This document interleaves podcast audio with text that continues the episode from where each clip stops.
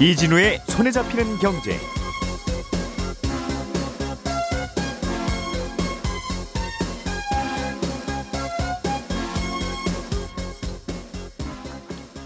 안녕하십니까 이진우입니다. 화물연대가 오늘부터 파업에 들어갔습니다. 화물 운전자들의 최저임금과 유사한 어, 안전운임제를 계속 유지해달라는 게 파업의 주된 이유인데요. 오늘은 이 얘기를 먼저 좀 들어보겠습니다. 최근에 국제 석유값이 계속 오르고 있는데 문제는 앞으로도 더 오를 거라는 전망이 함께 나오고 있다는 겁니다.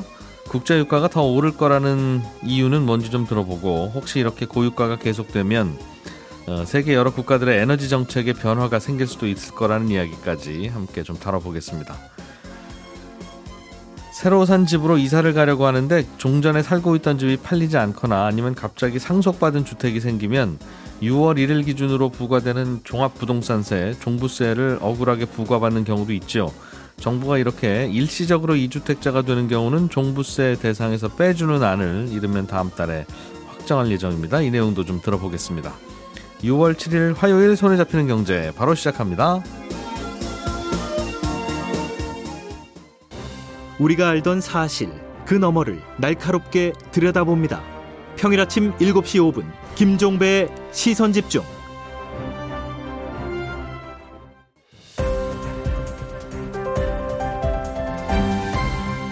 이진우의 손에 잡히는 경제. 네, 오늘도 박세훈 작가, 김현우 소장, 그리고 한국경제신문 나수지 기자 이렇게 세 분과 함께 경제 뉴스들을 또 산뜻하게 정리해 보겠습니다. 세 분 어서 오십시오. 안녕하세요. 자, 나수지 기자님이 네. 준비해 오신 소식부터 들어보죠. 어, 화물연대가 파업에 들어갔어요.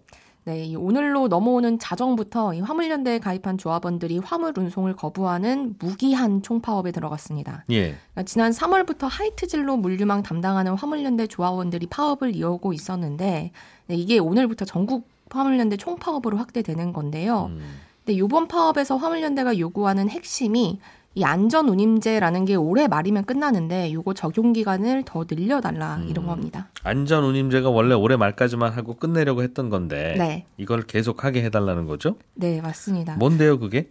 요 안전운임제라는 게요. 과거에 화물차 운전자들이 일감을 더 많이 받으려고 예. 뭐 과로한다든지 과속한다든지 아니면 과적한다든지 음, 이런 게 많은 게 문제가 돼서 2020년에 도입한 제도인데요. 예. 이 화물 기사들의 최저 임금이라고 보시면 됩니다. 음, 그러니까 운송 원가에 좀 적정 이윤을 정한, 더한 금액을 이 예. 화물 차주의 최소한의 음- 운임으로 보장하는 건데요. 음, 요건 어디서 정하냐? 매년 화물 기사, 운수 사업자, 화주, 공익위원 이렇게 모인 어, 화물자동차 안전운임위원회라는 게 있습니다. 여기서 매년 안전운임이 어느 정도 돼야 적정한가 이걸 정하고 예. 이게 결정되면 화물 운송을 맡기는 화주는 화물기사한테 최소한 안전운임만큼은 지급을 해야 됩니다. 이게 하루에 뭐두탕세탕 많이 뛰려고 하다 보니 생기는 문제 아니냐 과로와 과속이 네. 그러니까 조금만 왔다 갔다 해도 최소한의 어느 정도는 수입이 보장되도록 어, 하자 그런 제도였나 봐요. 네, 그렇습니다. 음, 근데 이걸 도입하는 당시에는 기존보다 어쨌든 화물운임이 올라가는 효과가 있어서 그랬겠죠. 네, 예. 그래서 도입 당시에 어, 화주들의 반발이, 그러니까 이 화물을 맡기는 사람들의 반발이 컸고 언제 도입된 거예요? 2020년 1월 1일부터 도입이 됐습니다. 예, 그래서 2년 좀 넘었군요. 네, 예. 그래서 요때 도입하면서 앞으로 3년 동안만 한시 시행하자라고 했는데 그게 이제 올해 말인 거죠. 안전을 위한 거라면 왜 3년만 하기로, 하기로 했어요? 당시 화주들의 반발이 너무 커서 운임이 얼마나 올라갈지 모르겠다. 물류 비용이 너무 많이 어, 들 것 같다라는 음. 반발 때문이었습니다. 얼마 올리는 건 딱 정했을 거 아니겠습니까? 서울 부산 한 번 왔다 갔다 하는데 얼마였던 걸 아 이거 가지고 어떻게 합니까? 그러니까 무리하잖아요. 좀 얼마 좀 올립시다 하면은 대략 어느 정도 올라가는지도 감이 잡혔을 텐데. 네, 어쨌든, 정확한 거는 음. 위원회에서 정하지만 어쨌든 그 당시보다는 음. 높은 운임이 적용되는 건 많은 3년만 하기로 사실이니까요. 했던 거군요. 네. 예. 어, 요거는 이제 매년 정하는 겁니다. 네네. 최저임금처럼. 예. 어, 그래서 안전운임이 적용되는 화물차는 화물연대 가입 비율이 높은 컨테이너를 나르는 트레일러 그리고 시멘트 운송 차량 이렇게 두 군데 밖에 없었고요. 아하. 네. 그 컨테이너 나르는 차하고 시멘트 나르는 차하고 네, 그렇습니다. 두 가지 화물차만 이걸 적용했다는 거죠. 네. 예. 화물연대는 어, 그러니까 크게 두 가지인 거죠. 안전운임제 일몰 시한 없애고 그러니까 계속하고. 네, 계속하고 그리고 지금은 컨테이너와 시멘트에만 적용되는데 요거 다른 화물차에도 좀 적용해 달라 음. 이렇게 요구를 하고 있습니다. 예. 예. 근데 반면에 어, 시멘트 기업이나 해운업계는 이 물류를 맡겨야 되는데 그렇지 음. 않아도 요새 어, 공급망 혼란이다 해서 물류난이 심하고 운임도 많이 올라가는 추세라 비용 부담이 심하니까 이거는 원래대로 그만하자. 그만하자라는 입장입니다. 글쎄요. 이게 뭐 얼마나 필요한 제, 꼭 필요한 제도라면 계속 하는 거고 음. 아닌 거라면 좀 다음에 합시다 했어야 되는데 3년만 하고 그만합시다라고 하는 제도를 만든 건 제일 좀 이- 이상하네요. 이상하긴. 일단은 해보자 이런 어. 거였죠. 예. 그러니 그러니까 일단 이제 문제가 되는 걸 텐데 음. 임금은 좀 올랐겠네요. 그래도 네, 요거는 예. 화물을 맡기는 쪽 그리고 화물연대 쪽 둘 다 인정하고 있습니다. 음. 그러니까 정부가 조사를 해보니까 어, 요 제도가 도입된 다음에 화물차 운전자의 노동 시간은 한, 한 달에 5에서 10% 정도 이전보다 좀 더 짧아졌고 예. 수입은 적게는 20% 많게는 두 배까지도 늘었다 이렇게 조사를 했거든요. 음. 근데 그러면 애초에 도입한 목표가 어, 사실은 안전 때문이었는데 그럼 정말로 더 안전해졌냐? 요거는 어디에서 집계를 하느냐, 어떤 기준을 따라 잡느냐에 따라서 좀 달리 보고 있습니다. 예. 그래서 요거는 입장이 조금 첨예하게 갈리는 부분들이 노동 시간이 조금 줄어들었는데 음. 수입이 두 배까지 늘었으면 어, 더 하셨다는 뜻이네요. 그 금액 금액은 늘었으나 네 사실 우리가 근로자들한테 월급 올려준다고 과로 안 하지는 않잖아요. 그런가요? 음, 이게, 이게 사실은 그 화물차 운전자들 임금 올려주자는 게 취지가 아니라 과로하고 그렇습니다. 과속하니까 네. 그걸 좀 막 그게 왜 그런가 싶으면 수입이 부족하니까 그런 거 아니겠습니까? 음, 하는 네, 취지였는데 맞습니다. 그렇다고 해도 수입을 늘려준다고 해서 그러면 좀더 열심히 하면 또 많이 벌어야지 하는 분도 있을 수 있으니까요, 음, 이거는. 네 예. 그렇습니다. 그런 이유로 파업을 시작했군요. 이게 근데 물류에 미치는 영향이 적지 않겠어요? 안, 도, 네. 안 다니면 화물차가. 예, 이 파업에 참여하는 화물연대 조합원 분들이 한 2만 5천 분 정도. 그러니까 전체 화물 기사가 한 42만 명인데 비율로 따지면 6% 남짓이어서 그렇게 높지는 않습니다. 예. 어, 근데 파업에 참여하는 조합원 중에 말씀드렸지만 그 많은 물건을 한꺼번에 날라야 되는 컨테이너 트레일러 그리고 시멘트 운송 차량 이런 화물 기사들 조합원 비중이 높아서 음. 전체 미- 물류에 미친 영향은 좀 적지 않을 거다 이런 예상들이 나오고요. 예. 그리고 또 시위 방식에 따라서 이 3월부터 진행돼 왔던 하이트 진로 파업과 비슷하게 뭐 공장 입구를 막는다든지 뭐 항구나 산업단지 출입구 막는다든지 음. 이런 식으로 만약에 파업이 진행되면 좀 적은 인원으로 화물 물류를 어, 좀 막을 수도 있어서 예. 파업이 길어지면 물류 타격은 불가피할 것 같습니다. 조합원들이 갖고 있는 화물차가 큰 차이 모양이네요. 그렇죠? 네, 그렇습니다. 이런 이슈 때문에 파업을 시작했다. 자, 알겠습니다.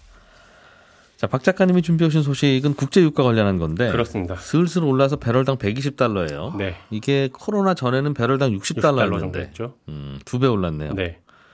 아, 이게 근데 앞으로도 더 오를 거라는 전망이 많습니까? 그렇습니다. 어제 이 내용 준비하면서 제가 2020년에 나왔던 보고서 잠깐 봤거든요. 예.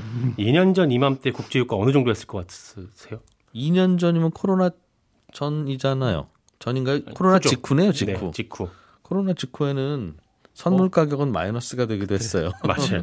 당시에 배럴당 60달러 하다가 예. 20달러대로 뚝 떨어졌거든요. 기름값이 그렇습니다. 예. 그 당시에 러시아랑 사우디아라비아랑 서로 증산하겠다면서 치킨 게임 하기도 했고 예. 코로나로 공장 안 돌아가고 사람들이 차를 안 타면서 석유 소비가 확 줄어서 그랬던 건데 네. 그땐 아마도 2년 후에 유가가 배럴당 120달러로 오르락 내리락 할 거라고 상상도 못했을 겁니다.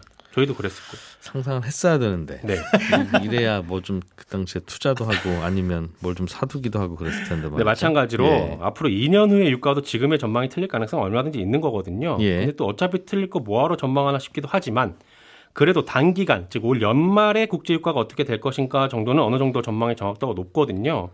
그 점을 감안하고 들어오시면 좋겠는데 국제적으로 유명한 걸로 유명한 기업 기관들에서 내놓는 보고서들이 있습니다.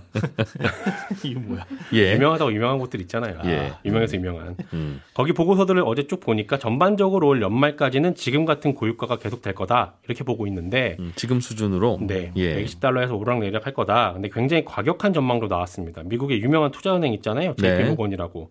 거기 CEO 같은 경우는 배럴당 150에서 175달러까지 오를 수 있다. 연말에 네, 음. 이렇게 전망을 하기도 했습니다. 이것은 거품이야. 연말에 다시 60불 갈 거야. 이런 전망은 없나 봐요. 거의 없습니다. 앞으로도 더 오른다. 더 오르는 그런 예상의 근거는 뭐예요? 그 이거는 그동안 이 시간에 종종 얘기했던 이랑 대부분 비슷한데 예. 미국에서 이번 달부터 휴가 시즌이 시작돼서 미국 사람들이 고유가에도 불구하고 차 타고 어디론가 이동을 많이 할 거다. 그리고 중국이 세계 최대 원유 수입국인데 상하이랑 주요 도시들 봉쇄를 차츰 풀기 시작하면서 공장 돌아가니까 석유 수요는 많아질 거다라는 겁니다. 반면에 음. 공, 공급은요? 공급은 이제 러시아 사태도 있고 또 러시 아, EU에서 또 러시아 제재하는 부분도 있고 음. 미국이 제재하는 것도 있고 오펙이 증산을 덜하는 것도 있고 해서 공급은 잘 안 될 거다. 그러니까 음. 앞으로 가격은 계속 높게 형성이 될 거라는 건데 그 전망이 틀릴 변수들을 또 제가 한번 찾아봤거든요. 예. 그 주로 이제 중국 변수 얘기를 많이 하더라고요. 뭐냐면 중국이 최근에 러시아에서 원유를 싸게 많이 사고 있는데 네. 앞으로 중국에서 늘어나는 수요를 러시아산으로 채우게 된다면 음. 그러면 국제유가가 적어도 지금보다는 덜 오를 수도 있지 않겠냐 라는 얘기가 나오기도 하고요. 중국의 수요가 채워지니까 네. 음. 미국하고 사우디아라비아의 관계가 어떻게 되느냐에 따라서 또 달라질 수도 있다는 얘기가 나옵니다. 예. 최근에 두 나라가 관계 회복을 다시 시작하고 있는데 요게 좀 잘 풀리면 사우디가 증산을 더 하게 될 거다라는 음. 시나리오입니다. 사우디도 증산을 좀 할 수도 있고 하고 싶기도 한데 네. 미국이 좀 사과를 해주면 네. 그냥 못 이기는 척 증산을 좀 하겠는데 네. 사우디도 쓸 수 있는 카드 이거 하나밖에 없잖아요. 그렇죠. 그런데 미국이 자꾸 저러니까 이제 참고 있다가 네. 음, 그리고 조금 먼 변수이긴 한데 미국이 지금 베네수엘라하고 이란하고 지금 제재하고 있거든요. 석유 예. 수출하는 거 관련해서. 근데 베네수엘라하고 이란이 석유 수- 매장량이 굉장히 많습니다. 이 나라들 제재를 풀게 되면 여기서 또 증산을 하고 수출이 많아지게 되면 공급이 느니까 가격이 좀 떨어지지 않겠냐라는 건데 이 부분은 정치적으로 굉장히 민감하기 때문에 쉽게 풀릴 얘기는 아닙니다. 거죠. 예. 지금 말씀드린 건 이제 국가 간의 관계를 변수로 한 거라서 예측한 거라서 또 다른 변수들에 따라서 전망이 달라질 수 있는데 오늘은 이 얘기 말고 조금 다른 얘기를 제가 좀 해보고 싶은 게 뭐냐면 최근에 국제유가 많이 오르는 게 일련의 사건들 러시아 뭐 사태라든지 중국의 상하이 공장 재가동 이런 거 말고 몇 년 전부터 보면요. 전 세계적으로 석유랑 석탄이 환경 오염시키고 지구 온난화의 주범이기 때문에 하루라도 빨리 석탄 석유 말고 다른 거 쓰자. 라면서 원전이나 가스를 쓰다가 원전하고 가스도 석탄 석유보다 살짝 덜 심각할 뿐이지 얘들도 문제가 많다. 라면서 태양광이나 풍력 같은 신재생 에너지로 급격하게 이동하는 중이었거든요. 음, 석탄 석유가 미운 털이 많이 박혔죠. 그렇습니다. 예. 그러면서 어떤 일이 벌어졌냐면 석- 산유국들이 생산 시설을 줄이기 시작했어요. 사실은 뭐 줄였다기보다는 노후화된 시설들 재보수를 안 했다는 게 더 맞을 텐데 됐어 그냥 저 유전 덮어. 네. 음, 석유- 보- 왜냐면. 석유 대신에 신재생 에너지로 갈 게 뻔하니까 굳이 뭐 노후 시설 재투자해서 석유 캐봐야 안 팔릴 것 같았던 겁니다. 예. 또 2020년에 배럴당 20달러까지 내려갔던 그런 사건도 있었고요. 음, 그래서 지난주 금요일에 오펙이 앞으로 하루 평균 65만 배럴 증산하겠다고 합의는 했지만 음. 약속한 만큼 증산을 못할 거라는 전망이 그래서 나옵니다. 왜냐하면 사우디랑 몇몇 국가 정도만 지금 정해진 할당량을 채울 수 있을 뿐이지 나머지 예. 국가들은 지금 생산 능력이 안 돼요. 캐파가 안 나오고 있습니다.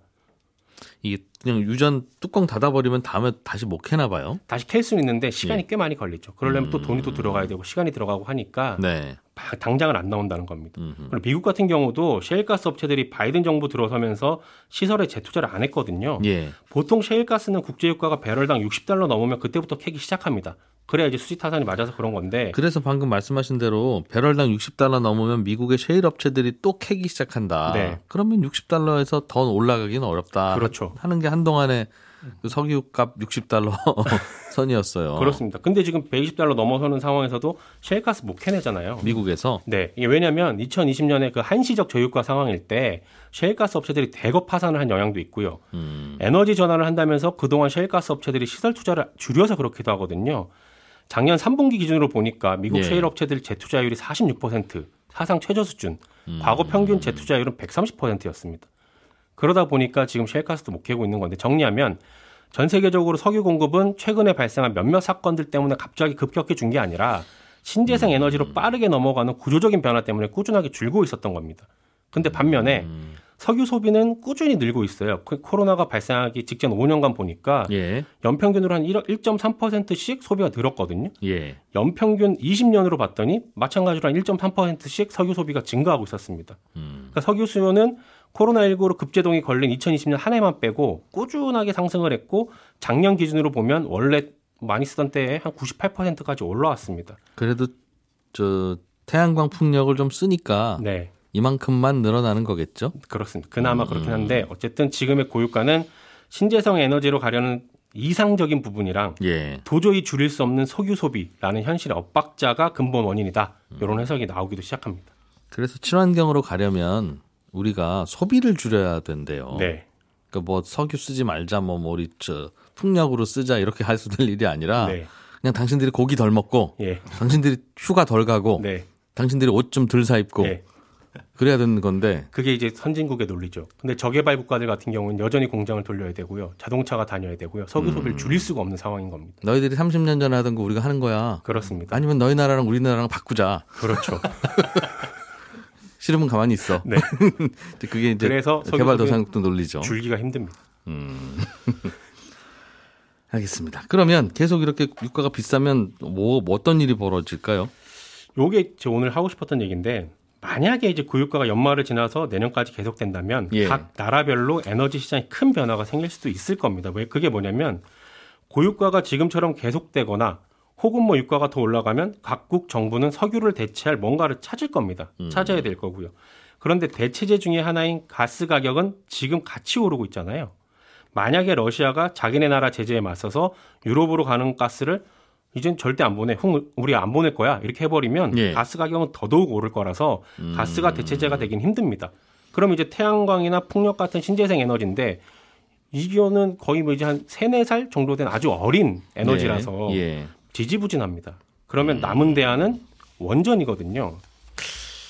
그 얘기는 안 하면 안 될까요? 굉장히 예민한 문제 들어갔는데. 예민하지만 할 얘기는 또 해야 돼서. 네. 그럼. 이제 각 국가별로 두 가지 선택이 남게 됩니다. 네. 우리는 좀 위험하지만 원전으로 간다. 라는 국가가, 라는 국가가 있을 수 수도 있을 겁니다. 예. 이런 나라는 고유가는 피해갈 수 있겠죠. 그리고 유럽에서도 최근에 원전이 녹색 에너지로 분류가 된다고 했으니까 탄소 절감을 명분으로 내세우는데도 부담이 없습니다. 녹색 에너지로 분류한 이유가 유럽도 대안이 없으니까 그냥 그걸로 그렇습니다. 분류한 거예요. 다만 원전으로 예. 가게 되면 이제 신재생 에너지로 가는 건 더 힘들어질 겁니다. 왜냐하면 싸니까요 원전이. 예. 신재생 에너지로 가겠다라는 명분이 약해질 수가 있습니다. 반대로 아니야 원전은 절대 안 돼. 원전은 위험해. 여러 문제가 있어.라는 나라는 원, 그 태양광이나 풍력이 제대로 성과를 보이기 전까지는 고유가를 음. 그대로 안고 가야 할 겁니다.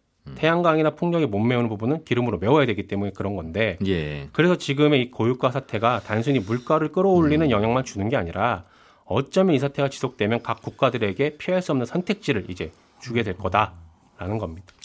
석유 석탄 없이는 살 수 없고 네, 음, 본인들의 소비를 줄일 각오는 안 돼 있으면서 네, 석유 석탄 더럽다고 괄시한 네. 대가를 지금 받고 있는 거네요. 그렇습니다.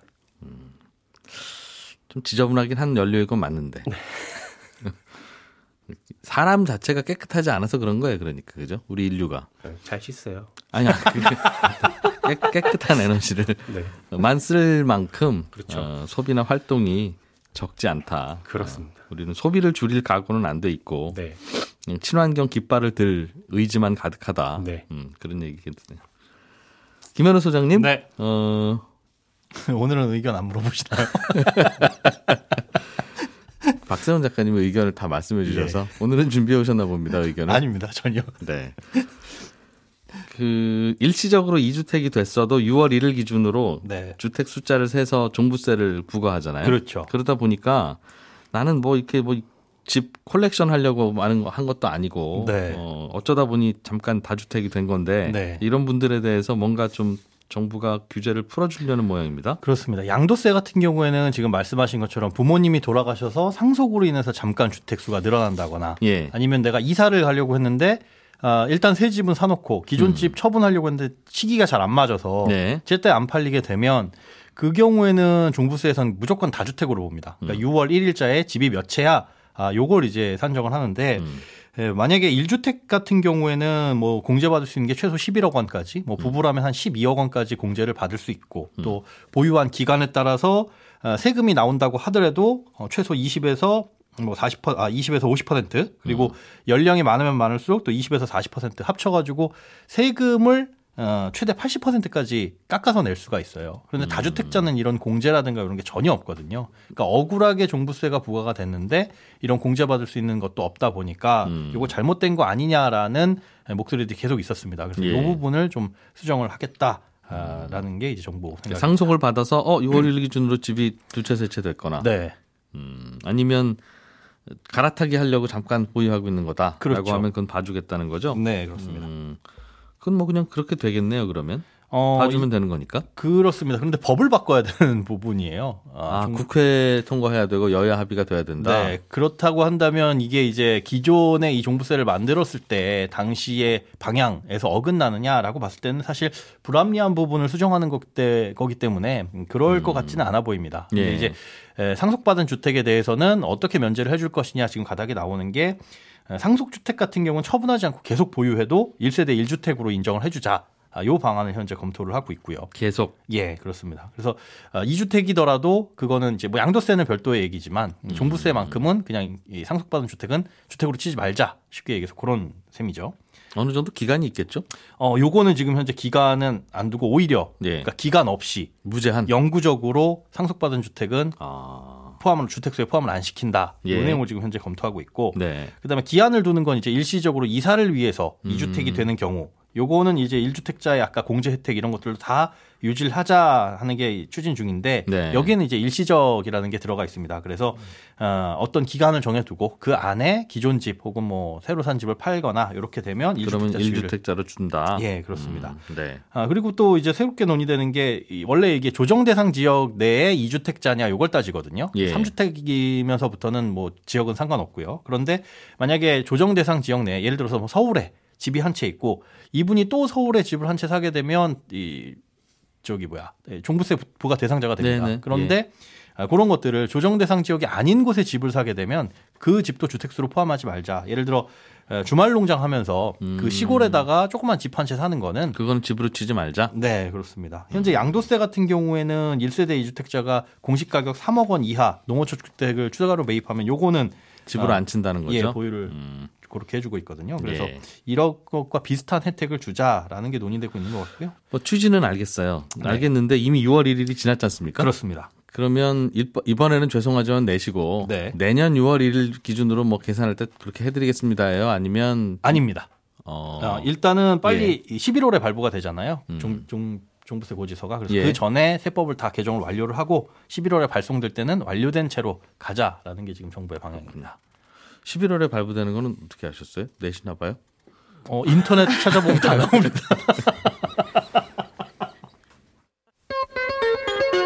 네, 저는 11시 5분에 이어지는 손에 잡히는 경제 플러스에서 또 한 번 인사드리러 오겠습니다. 이진우였습니다.